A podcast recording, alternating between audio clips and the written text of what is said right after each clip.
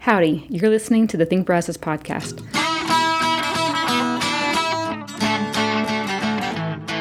We host conversations with locals, politicians, and policy experts to help families thrive in Brazos County, Texas. So when you're thinking about how to make your community better, just remember think local, think Brazos.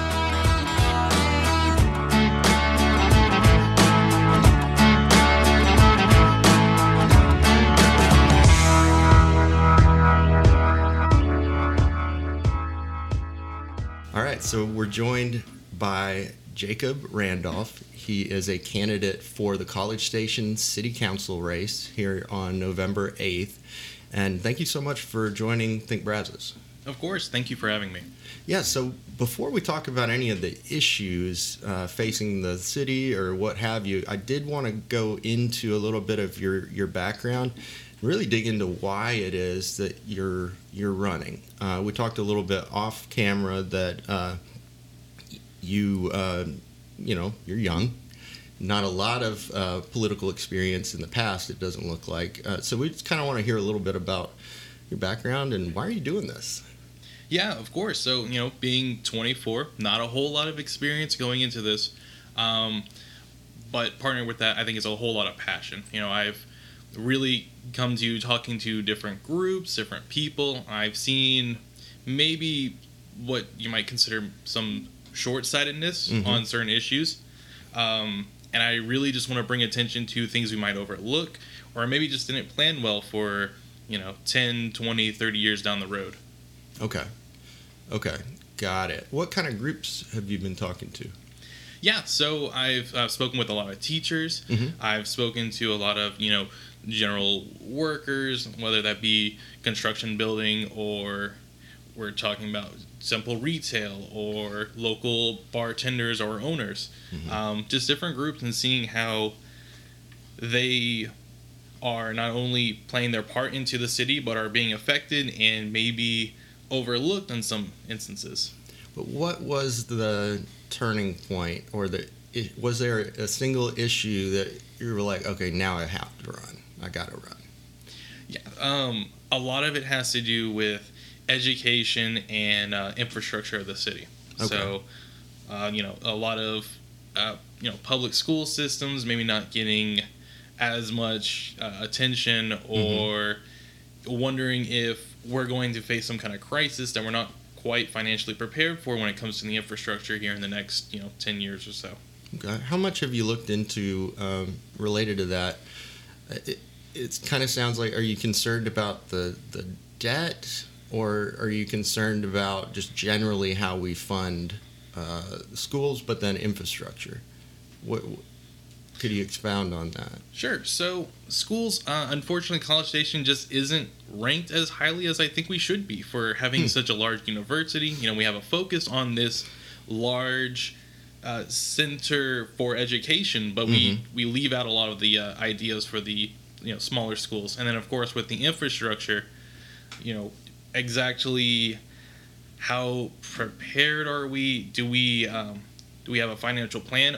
Is what we're putting into this expansion what we're going to get back out as as far as uh, tax revenue and different Mhm. things go? Yeah, yeah, that's a good point. Um, so, would you say that that is those are your two most pressing issues that you want to deal with should you be elected mayor? The the education, school system, and the infrastructure. Uh, I would definitely say those would probably be my two strongest. Uh, just you know, preparing for the future. What do you mean by um, that we're not getting out of it as much as we're putting into it in terms of infrastructure?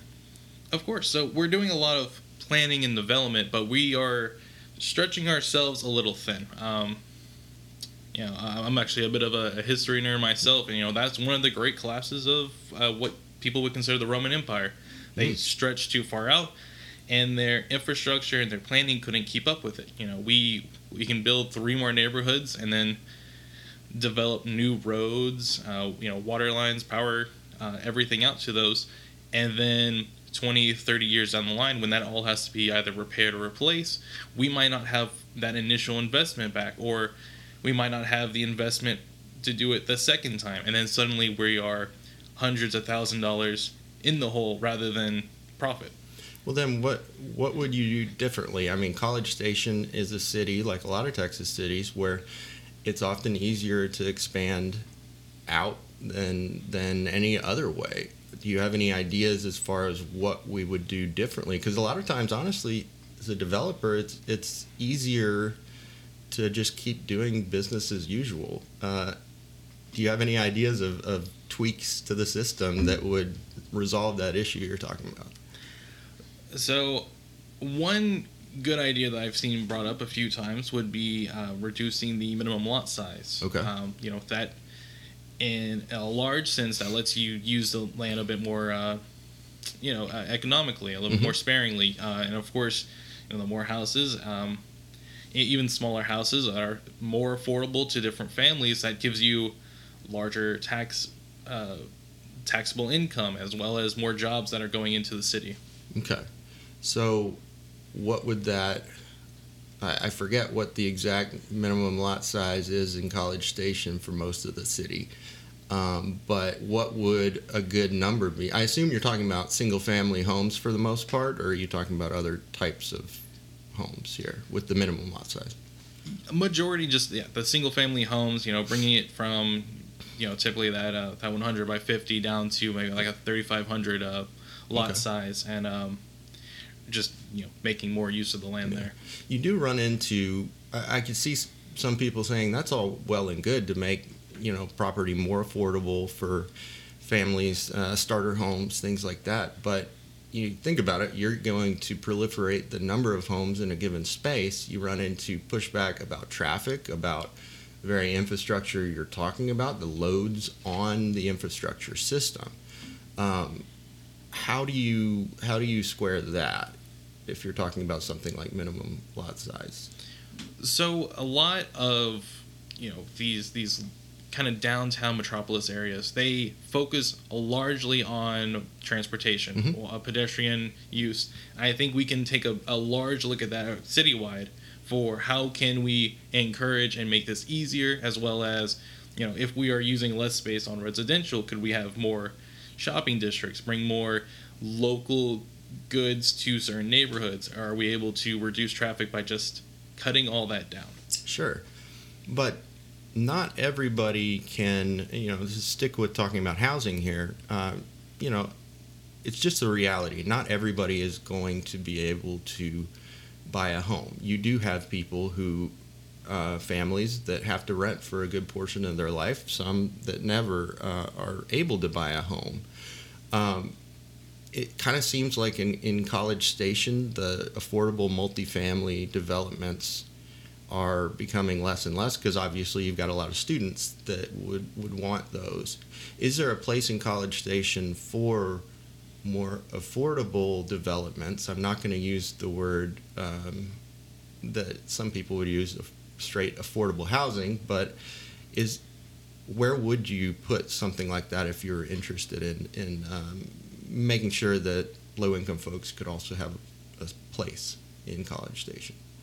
So an interesting thing, an interesting thing that's been been bouncing around uh, city council lately is a idea of uh, middle-sized homes or uh, Mhm.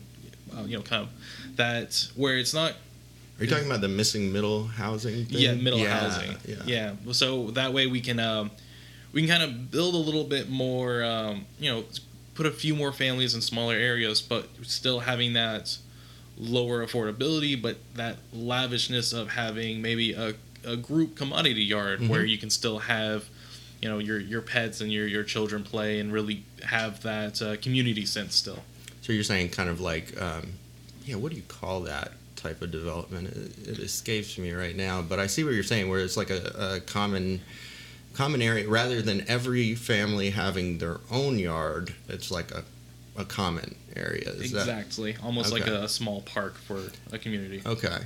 Um, so, do you think that there is a place, though, also for the larger, I'm just going to use it, affordable housing rental developments in College Station? There was a time where there were quite a few. Um, there were also mobile home parks, things like that. Um, those seem to be getting less and less. Mm. Is there still a place for low income renters in College Station at all? Of course, I mean, I believe there there is a point where we're going to need to start looking at maybe building a little bit taller rather than keep expanding. We need to, uh, you know, we, we call them low income, but they they fill you know these important roles, uh, and these low com- low income earners often put the most back into you know their their local shopping or just their their presence here. So I think it's important that we give larger opportunities as well as you know that abundance of housing that it gives when you Yeah. have those kind of complexes or like Yeah, and I and I asked that because uh, as an employee of Habitat for Humanity here, and we build um, uh, for low income families in both Bryan and College Station, and it's harder and harder to build in College Station, and so what you end up with is a lot of low income families who uh, the breadwinner works at Texas A&M and can't live anywhere near there. And so that's why I keep harping on it, and kind of wanted to know your uh, your opinion of that. Um, if you had one idea for the future, say you're elected in November, um, what's one of the first things you would really try to push through uh, the council to look at, um, like a real specific thing? Yeah, of course. So a lot of that still goes back to that building tall. So Mhm. there are really nice, um, I guess what you would call apartment complexes, but they are almost on the borderline of uh, luxurious, where you can still have that relatively low rent, but it's not what some people might consider. Um, you know, I hear this kind of thrown around when people talk about apartments as, as a uh, eyesore. You know, they are really just they kind of bring more to a large kind of almost downtown. Uh, Mhm. it, it could be a very interesting thing to have, um, especially near large business centers where we don't have to have all that traffic. Instead, it's just people going to work, walking, and um, bringing back to the economy. So you've probably heard of or experienced that whenever there's a new development, especially in residential, close by residential areas, sometimes you get pushback from the neighbors, especially if it's dense, like what you're talking about. Um, how, I guess what I'm asking you is where would that idea go? Like, where would you put something like that? I'm I'm on board. That sounds cool, but where the heck are you going to put it? Because um, you know as well as I do that you're gonna have pushback there. Of course, yeah, and that's that's always the challenging part because you know you've got your future land use and you've got your zoning. So where exactly can we make that compromise? Can we put that you know maybe Northgate where a lot of people would say you know that's a great um, location as opposed to University and Texas Avenue. You can still have families that choose to travel outside of that area, go to their work. Um, and you can have maybe the younger generations and younger audiences who are looking for those apartments still go to local uh, entertainment pretty easily. Um, of course, there's also places in like South College Station where it's rapidly expanding, and you see a lot more development. Um, it's it's really just something we need to uh, take a further look at. Yeah. Okay. Um, let's talk about um, jobs and and uh, the economy there in College Station. There's a lot of talk from a lot of candidates about um, bringing in businesses um, to make sure that the community continues to grow. Um, what do you think that the city council and the mayor's role is towards attracting businesses? Should they be involved in that area of business or not? So, uh, you know, I I think there's a certain there's a limit to how hands-on maybe a, uh, a city government should be in these instances. Um, I think there should be a, uh, a certain draw to corporations that better suit the the, the local economy. So, of course, A and M being a, a large staple of the town, we have a educated workforce, and of course, there's going to be people who want to stay in that town. So I think something like uh, modernizing the city, you know, bringing in some more tech industry, might be something we can uh, take a look at. And of course, you know, as far as entertainment, I know there's a lot of people who are saying we're lacking certain means of entertainment. Of course, we have uh, Grand Station; it's great. but we should see maybe a couple more things like that if we continue to grow. Okay. Um, so you think that the um, government should be involved in bringing in entertainment and things like that? Uh, to a certain extent. Uh, of Okay. course, we also have the mall, uh, which is, uh, I believe they were speaking about purchasing the old Macy's building from the mall, and I, I think they did. yes, I think it was like that. seven million or a Mhm. little bit over seven million, and um, I, I don't know if they've actually released a plan for it quite yet. I'm not sure. But um, I, I think it would be interesting to see maybe if we can get a proposition from both the public and private sector and see what maybe even what the city had a plan for it. hmm So you're not going to come out as far as whether that was a good idea or not. Um, it was a, a bit of an odd turnaround to see someone buy it for you know a little bit over uh, two million, I believe, and then the city to purchase it for seven million. Um, that right there might be a, a bit of a, a, a question, but um, you know we we've made the purchase and we need to see if we can make the most out of it. Okay. Yeah, because there there was some talk that Macy's was like a, a gateway property to um, College Station and uh, and developing it for that reason. No, I understand where you're coming from. That there may be a few questions, but I, you're right. We don't we don't really know enough about the plan to really. Um, I guess anything else would be speculation. Um, but so we haven't even touched on the elephant in the room, and that's Texas A&M and that relationship between Texas A&M and College Station. It seems like it's fairly cordial for the most part, and there's some collaboration. But at the same time, um, I've watched it for a few years, and it, it, it seems like it can get dicey. What what's the importance of that relationship, and do you have any ideas for making sure that there's a balance um, between College Station and the university, and uh, that they quote pay their fair share, I guess, uh, in terms of their attention to the community problems and what have you.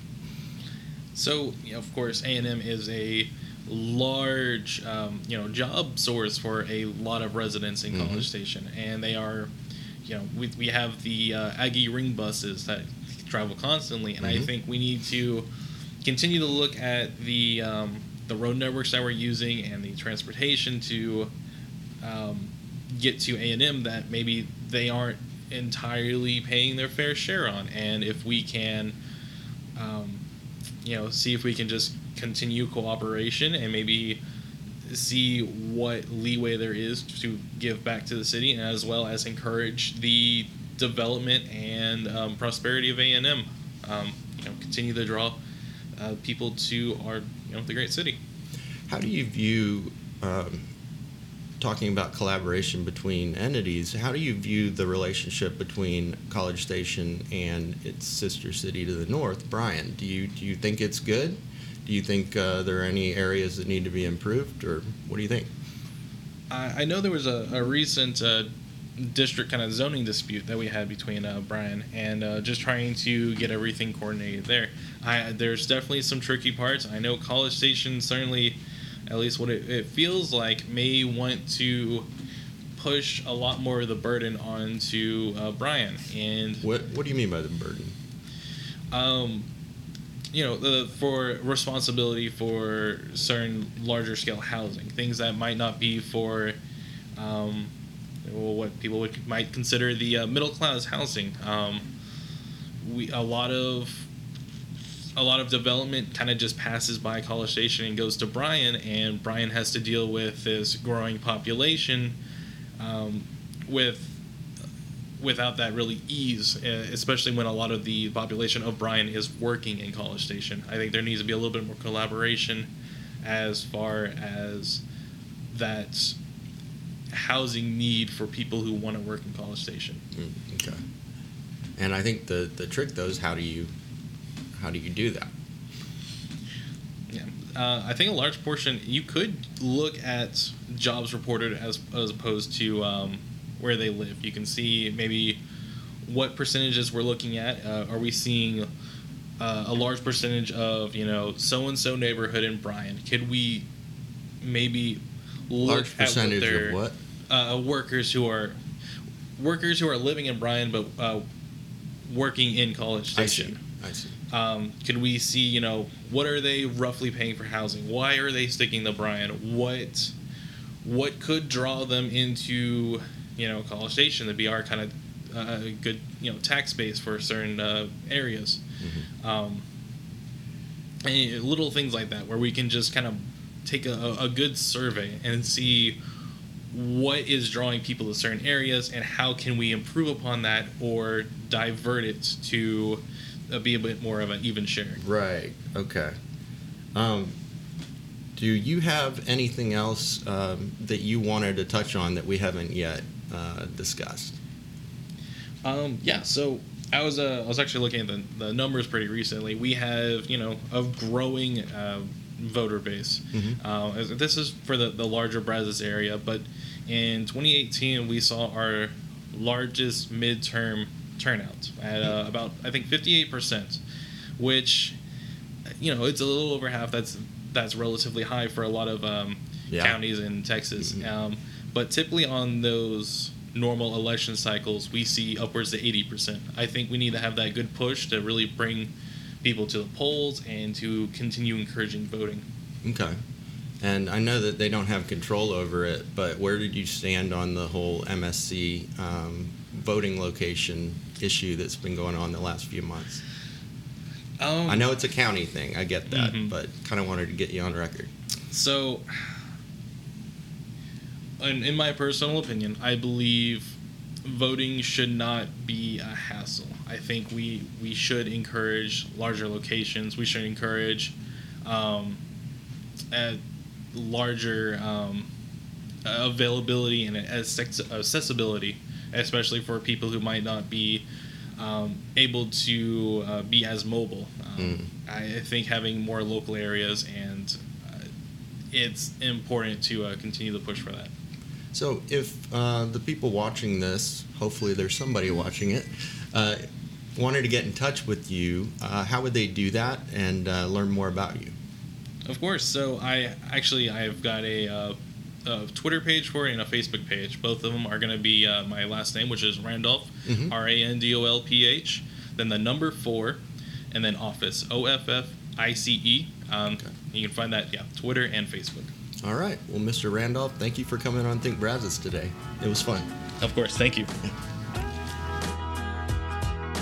The Think Brazos podcast is brought to you by Bryan College Station Habitat for Humanity.